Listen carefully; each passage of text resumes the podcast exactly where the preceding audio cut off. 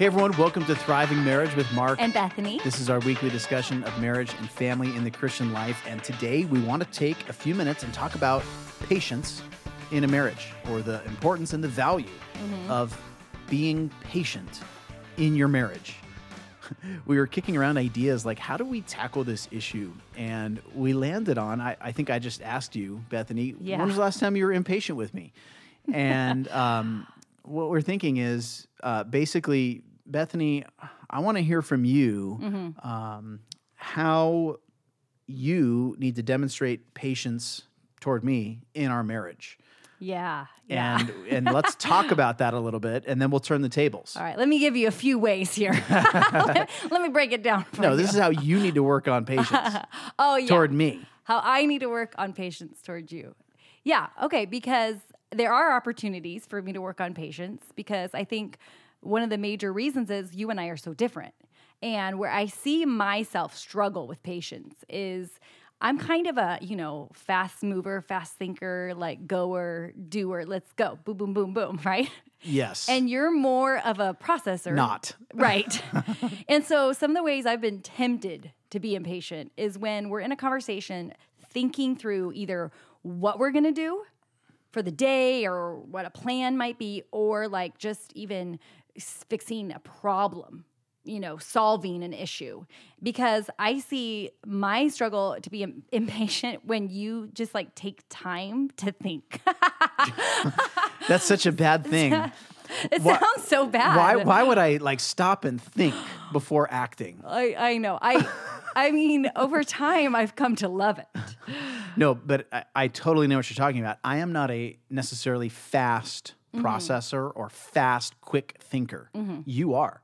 And so I do think you you have to be patient because it takes me time sometimes yeah. to just to figure it out or to, to, spit it out when I'm talking or thinking. Right. And uh, I'm sure I give you plenty of opportunities to work on your patience. Yes.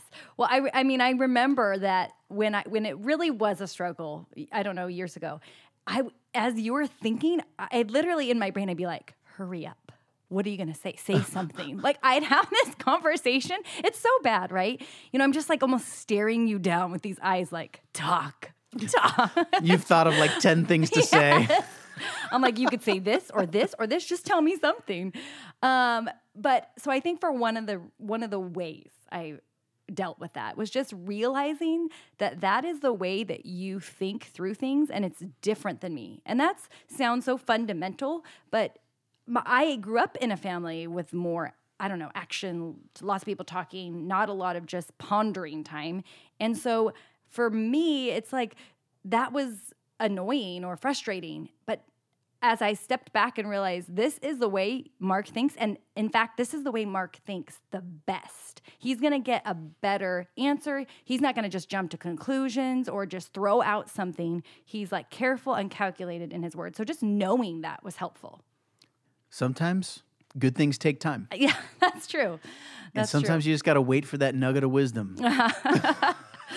okay, so that's one I, way. But it's funny you bring up your family. I, I remember like the first time I met them and being at this big family gathering. Yeah. It's just like, I can't get a word in. No. you know, like every time. You were like a, a second behind, and somebody's already going. It's like, sorry, yeah. you lost your you lost your turn. Yeah, and you then waited. it's too long. yeah, and then my family, I like that you use the word pondering. Pondering. You know, my family, we can just sit around and ponder for a little while, yeah. and we think and we mull it over, and then yeah, and then you know what? When someone says something, it's pure gold. Right. Oh yeah, every time. but yeah, it's just yeah, there's just more space and things. So I, I think for in our discussions, in our planning, in our solving problems, when one of the spouses, which would be you, is more of a processor and the other person is more of a goer, more of a I don't know, whatever, just fast on their feet. It's that can lead to impatience, which just bubbles up as frustration. And so the first thing was just figuring that out. And then the second thing was really working on waiting and just being okay with space and chill and not being in such a rush. You know, not being in such a rush to solve the problem, being okay with there being space, time, whatever. Yeah. So that's that good. that's that's how I deal with you. No. Well- how I deal with my impatience. Yeah, you said back when you were struggling with this, so Yeah. you don't you don't struggle with impatience anymore. Well, with every once in a while, there's opportunities. But there was like a time when it was, you know, when you were really working on it. really working on it. Yeah. Yeah, I remember. Yeah. Yeah, I talked extra slow during that time. You were helping me grow. So kind of you. So generous. uh, that's funny. Okay, so I am so curious to know what are you gonna say? When when do you have to be patient with me? Well, if if you need to be patient with me in you know giving me time because I because I think or I talk slow, Mm-hmm. I need to be patient with you when you talk long. No. What? So you have so many words, so many thoughts that oftentimes Mm-hmm. you just start listing them off. And you'll list off Mm-hmm. 10, 20, 30, 100 thoughts. Whoa, a hundred? And, you know, when we're on 99, I'm thinking, you know, is this ever going to end? Okay, you know what I always tell you though? There's so many thoughts I don't say in each day. Is that shocking to you? It is. I know I say maybe it's hard okay, to it's hard to fathom. a hundred sounds like an, a gross exaggeration, but maybe I say that many. But yeah, I, I have a lot of thoughts. A lot of I'm words. just saying, I'm just, you know, trying to make a point here Right, right. that, you know, if if your if my error is to talk slow or to process slow, Mm-hmm. your error is is to process fast and and long. and and a lot and a lot of it. Um, Oh, and so I need to sit there and and look at you and listen and continue listening. Mm-hmm. What you know, if you keep going, um, and I think I realized that also early on in our relationship that Mm-hmm. this this is a little bit just more so how you're wired, and um, you're just going to say more than I'm going to Yeah. say, and um, it really helped for me to realize I, maybe what I already knew it, that I like hearing you talk. I want to know what you have to say, and because I love you, Mhm. I, I want I want to hear, and so um, that maybe helps to fuel my patience to listen to what you have to say. I'm so glad. Yeah. And I think there's a tendency to, you know, when someone is a longer talker, to think about other things or or tune them out. Yeah, zone out a little. But I think this is this and this is why I bring up the, the love piece. Yeah. I care about you. I care about what you think. I care about what you have to say. And I want to hear those things. And so uh, maybe just a simple reminder to yourself if you have a spouse that talks long, uh, a simple reminder of your vows to them, your pledge to them, your commitment to them, uh, that you, you love them, and uh, communication Yeah. back and forth is a big part. And your the part you have to play in that process is listening. Yeah. So, and another thing too is like, um, it could very well be the case that if I were to give you nonverbal signals that I don't really care about what you're saying or I'm not really listening, Yeah. um, that might prompt you to talk even more. Like you need to say it again and again and again to really get my attention. Right. But if I look you in the eye, I listen, I nod, I track with you, and I'm saying, hey, so if I'm understanding you correctly, you're saying this, Right. then you get the sense that I've heard you, Yeah. you've been heard, it's been validated, and now you don't need to say it a bunch of more times. Yeah. That's So- so true. Yeah. When someone's zoning out, it's almost like the talkers want to talk them to death. Keep talking. Yeah. oh man. Well, I'm glad. I'm glad that we've given each other, you know, Lots of opportunities. opportunities to work on patience, and likely in most marriages, every marriage, there are opportunities to be patient. No doubt about it. Yeah. And um, I think, like I said at the beginning, this is a, a complicating factor. Mm-hmm. I mean, oftentimes when, when people come in for marriage counseling, what I hear most often is we're having trouble communicating. Mm-hmm. And a lot of couples have communication problems because there are other problems that are fueling Yeah. poor communication.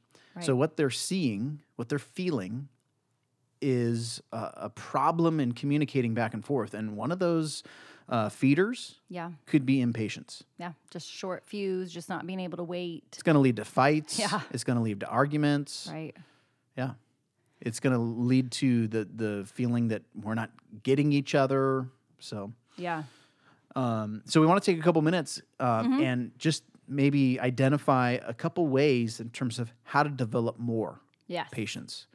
Yeah. If you are recognizing that this is something that would help your marriage to be better, um, then you should focus on it a little bit. You should spend some time to develop this. Yeah.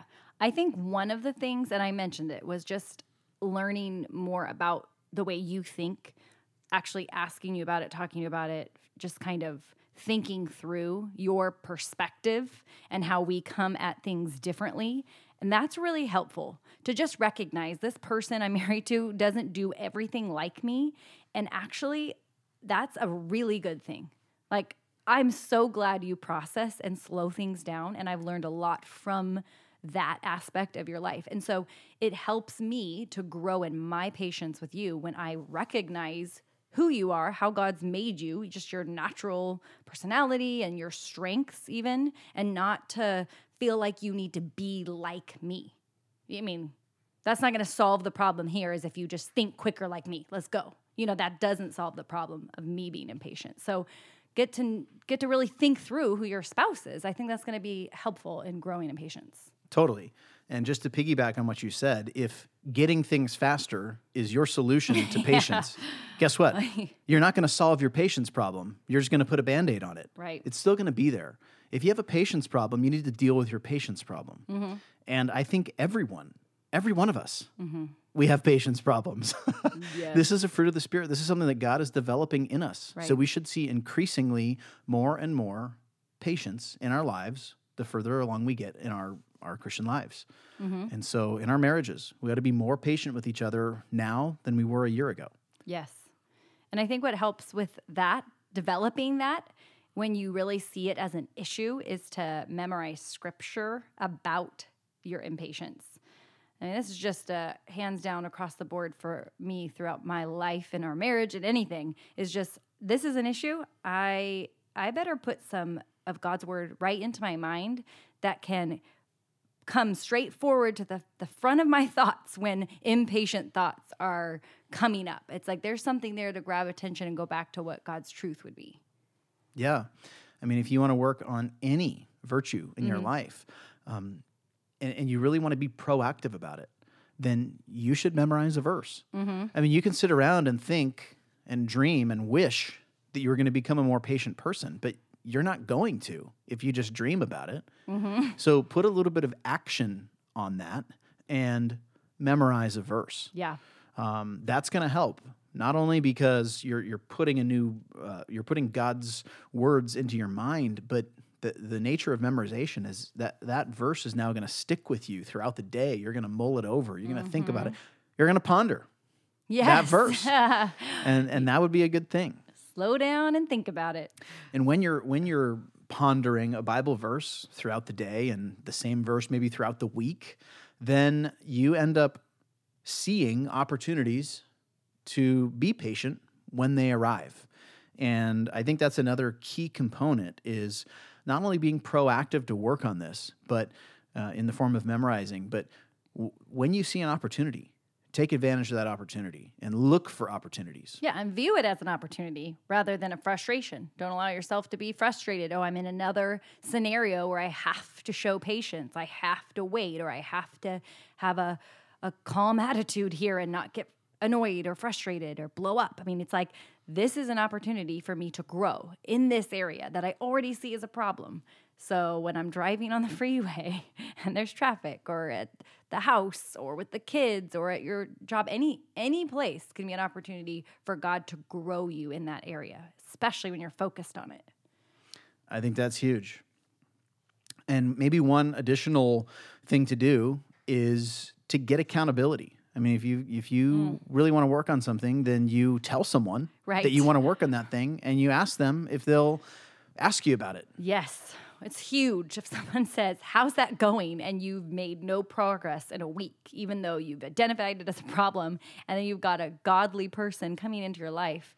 and they want to run down like hey i- any growth there how's that going and you're just at the same place as you were last week it's it's eye-opening and it real it helps you to realize that there's some more effort more more work and focus put on that so Totally.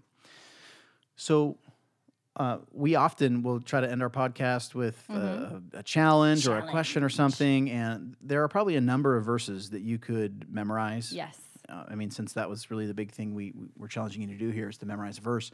Um, maybe we'll leave you with one here. Mm. Ephesians chapter 4, verse 1, it says this I, therefore, or yeah, I, therefore, a prisoner for the Lord, urge you to walk in a manner worthy of the calling to which you've been called. So, just kind of a starting into a new chapter here in Ephesians, Paul says, you know, walk worthy.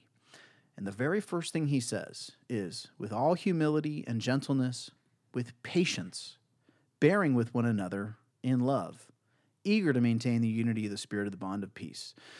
Um, just right off the bat, you know, you want to walk in a manner worthy of your calling, do so with patience, bearing with one another in love. Uh, so maybe that's a good verse to memorize. Uh, there's just a lot of good concepts Yeah. in that and really good things to think about throughout the day. awesome well thanks so much for joining us and we will talk to you next time See ya.